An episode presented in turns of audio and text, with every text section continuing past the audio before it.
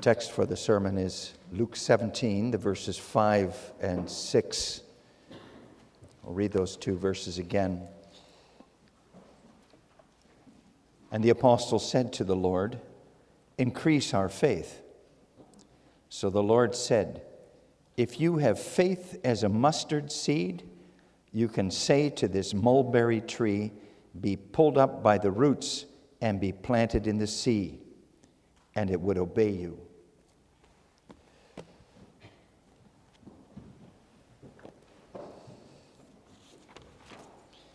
Beloved congregation of the Lord Jesus Christ, a young sister of the congregation hopes to publicly profess her faith shortly so she can join us in the Lord's Supper celebration next time and, and afterwards too. And that actually, that committing to believe in and to abide by God's word as we confess that here might seem like a pretty, pretty difficult, even a, a risky thing to do. Because we don't know what lies ahead in anyone's life. There can be times when everything that when everything is going well and it's uh, easy to believe. Can also be times when everything that happens in our own life or around us seems to contradict our faith. There are people, even in, in Christian churches, who are set on proving that God's creation, as described in the Bible, can't be accepted as the truth. And that can make it hard to hold on to that truth. In the future, it could become quite difficult to walk in this faith here. Life could be made so hard for people who hold this faith that they're, they're tempted to give it up, maybe. It's not always going to be easy to hold on to the faith we profess here. Faith in Jesus Christ and His grace. The disciples of the Lord Jesus realized that too, actually. They had already professed their faith in the Lord. But when he spoke to them about what was expected of believers, they began to wonder too will we always be able to hold on to this faith? Will we always be able to do walk in this faith as the Lord asks us to. And that's why their request directed to the Lord Jesus in our text, too. They said to the Lord, Increase our faith. They were getting kind of nervous about the future. Increase our faith, and we'll consider that request of the apostles. Increase our faith. And we'll pay attention to that request itself in the first place. Secondly, Jesus' response to that request. And thirdly, Jesus' promise along with his response.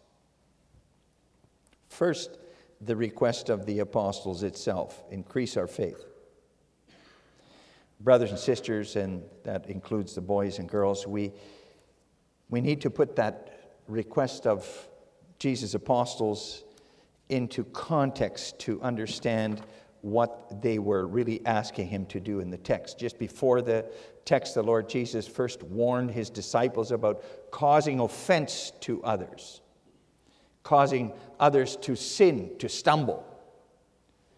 For instance, if you get someone to do or to watch sinful things with you, the Lord Jesus says it would be better if a millstone would be hung around such a person's neck and he were thrown into the depths of the sea than that he should offend someone who doesn't realize what he's getting into here. Very serious warning, serious thing to lead somebody else to c- commit sin. On the other hand, the Lord Jesus also speaks about rebuking and forgiving people who sin against you. And he says that even if your brother sins against you seven times on a single day and seven times comes to you and expresses repentance for that sin, you must forgive him. Seven times a day. In one week, that would mean seven times, seven times, every time again. Wow, that, that's pretty tough slogging for a believer, too. If your brother repents from sinning against you, you must forgive again and again and again in love, no matter how tough that may be. That's what faith in Jesus Christ involves too. And when the disciples hear what, what Jesus means for their lives, they think too. You can imagine they're thinking, man, you, you have to be so careful not to cause someone else to stumble. You have to be pretty forgiving towards others who sin against you too. After the second or third time, you'd most likely be inclined to say, hey, that's enough. No more forgiving for you. You're just not going to learn. How could, how could we ever become like that? And that's the context in which the disciples then become really uncertain and they ask the Lord, increase our faith. The disciples feel they're, they're out of their depth here when it comes to following the Lord Jesus. They need something more than they have, they figure. More faith. Increase our faith. Note that they didn't ask for understanding or patience. No, faith, more faith. They know that the Christian life starts with faith.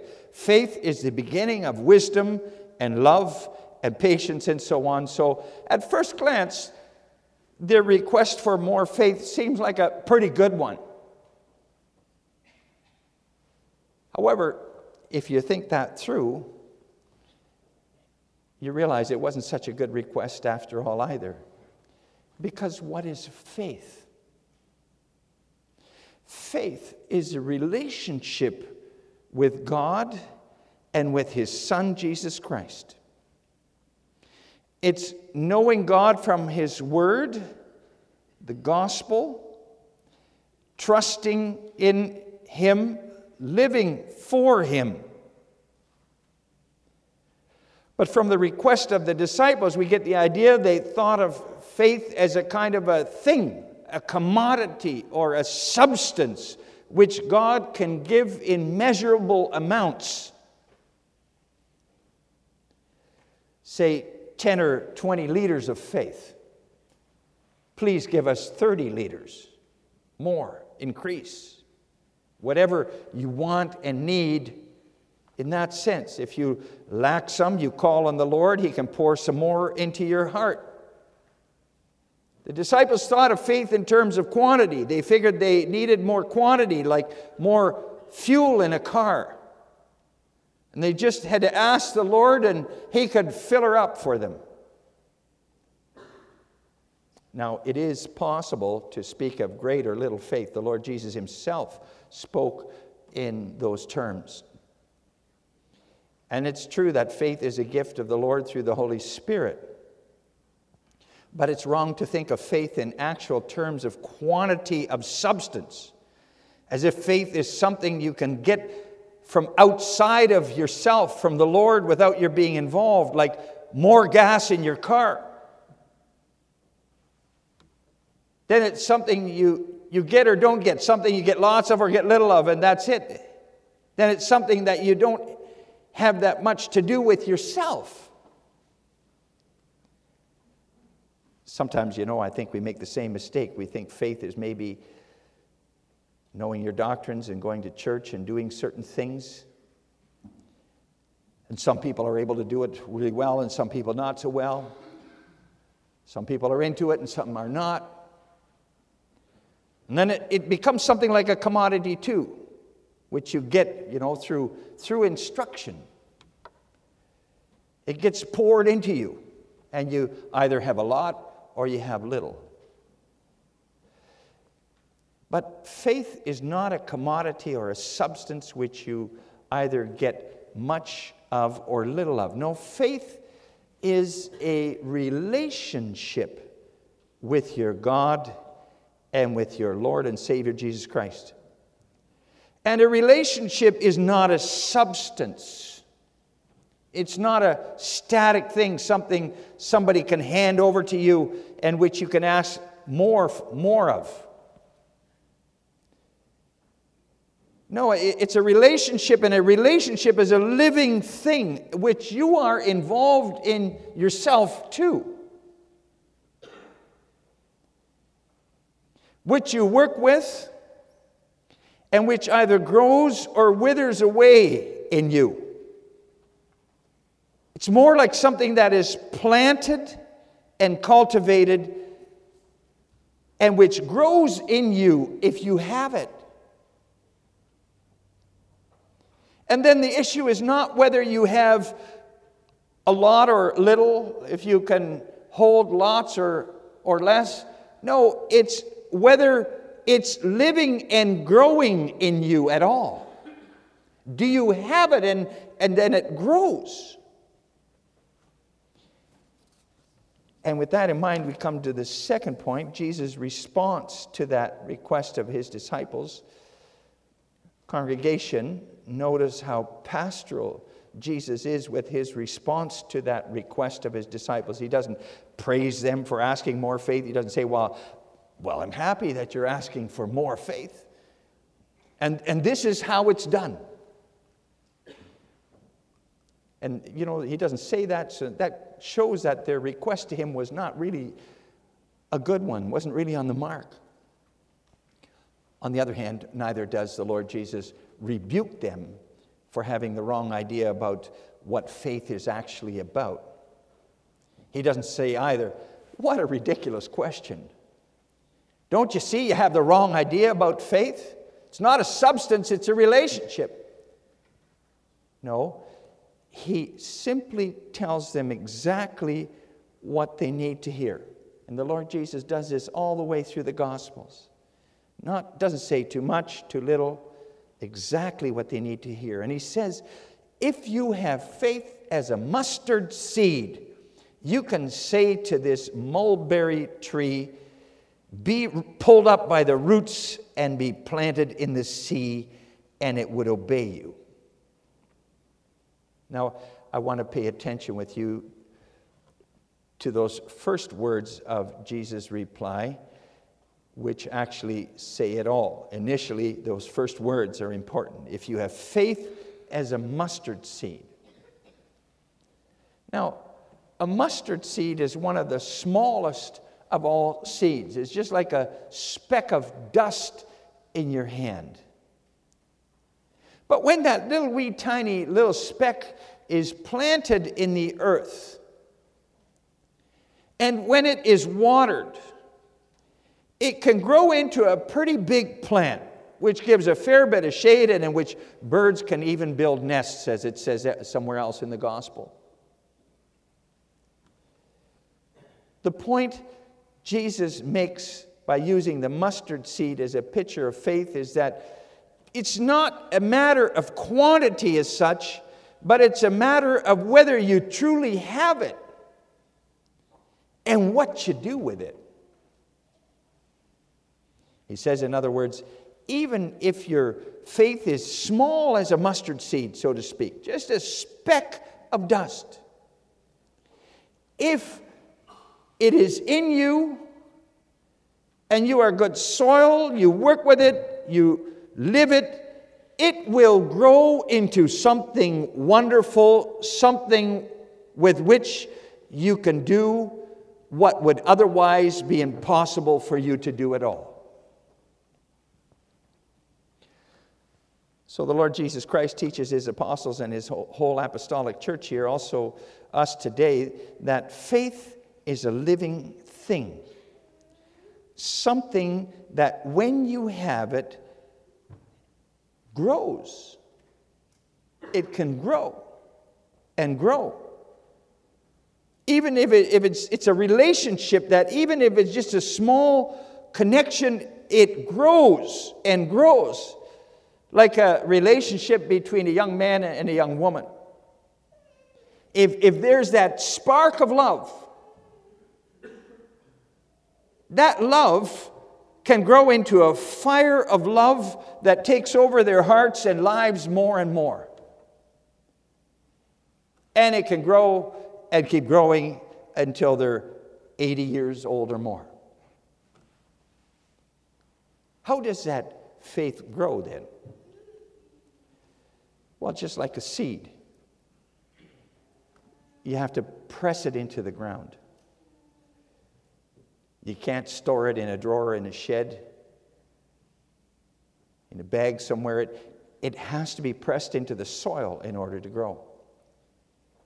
It needs soil, and then it can start out as a very small little speck, like the mustard seed.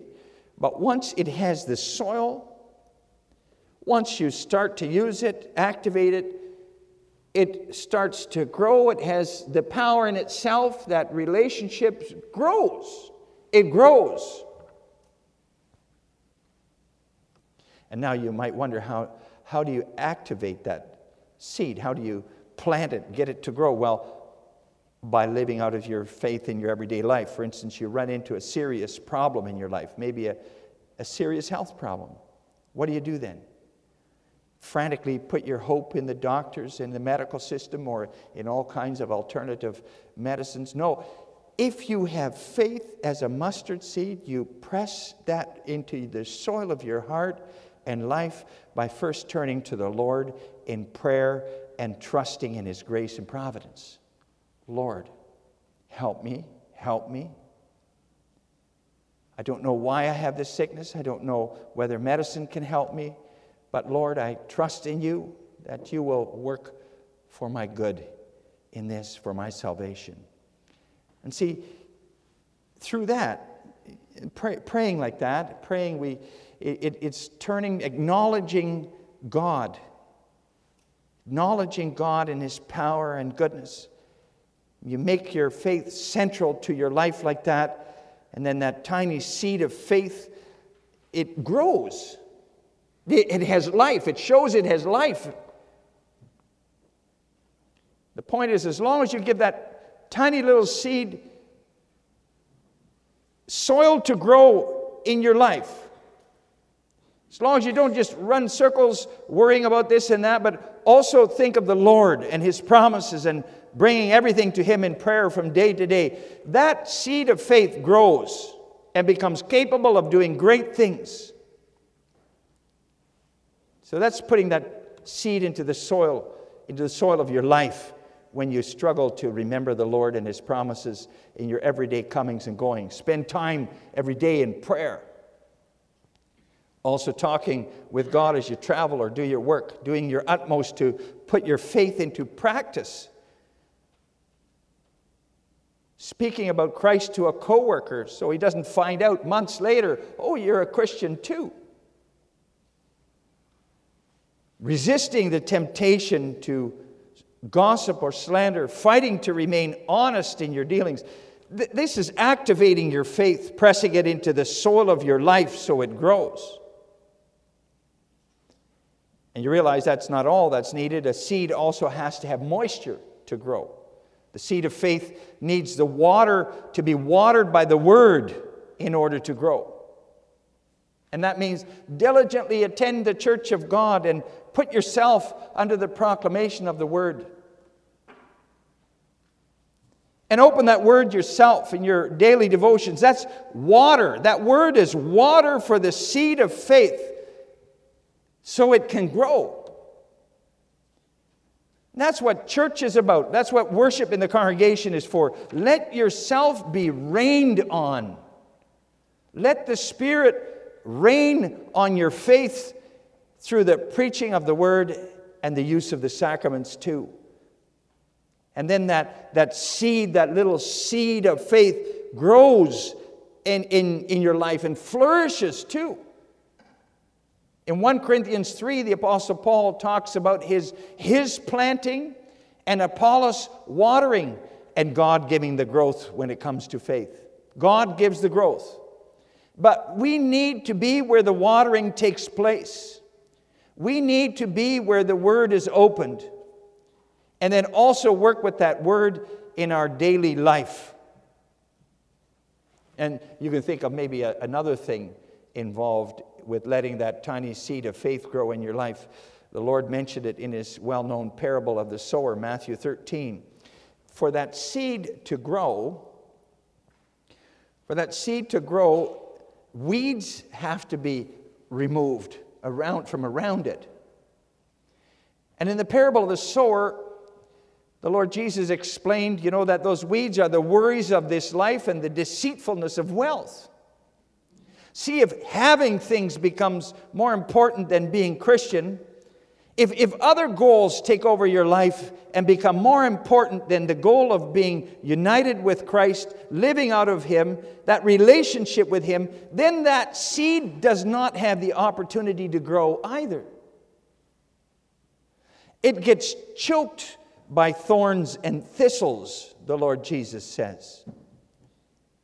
You need to keep weeding your life, weeding out your life. Self examination before Lord's Supper is an important occasion to do that, to really take stock and get rid of the weeds that may be taking over your life and choking the seed of your faith, your relationship with the Lord. But it's not just Lord's Supper that you do that. That's something you need to examine yourself on a regular basis. Am I really seeing my sins? And do I realize my need for my Savior? And do I want to serve Him? So, what Jesus is telling his disciples in the text is that they don't need more faith as if it's a kind of a commodity like more gas for a car. What they need to do is use the faith they have. They need to take risks with that faith. Faith is a living relationship, and so, like a seed which grows, and to have it grow, you need to push it in the soil of your life, you need to let it be watered with the word, and you need to keep it weeded with genuine repentance. And it'll grow. It grows. Sometimes I'm sure we all feel kind of apprehensive about our faith. Do I have enough faith? Will I be able to withstand the temptations that are sure to come in my life? Will I be able to continue in the faith I professed to the end, to the very end? Well, we should remember that amount of faith is not the point. Using your faith, living it out is. As long as you work with it, as long as you let it grow, let it be watered, weed it, it'll grow. It'll become a flourishing plant, in fact, into a, it'll grow into a stronger and fuller relationship with the Lord, and you'll be, be growing in your love for the Lord so to the point where nothing can take that away. And that brings us to the last part of the sermon Jesus' promise, along with his reply to his disciples. When Jesus responded to the request of the disciples in the text for more faith, he also he said, you know, it's like a, a mustard seed. If you have faith as a mustard seed, it's like a mustard seed, he said. But then he added this too. If you have faith as a mustard seed, you can say to this mulberry tree, be pulled up by the roots and be planted in the sea, and it would obey you.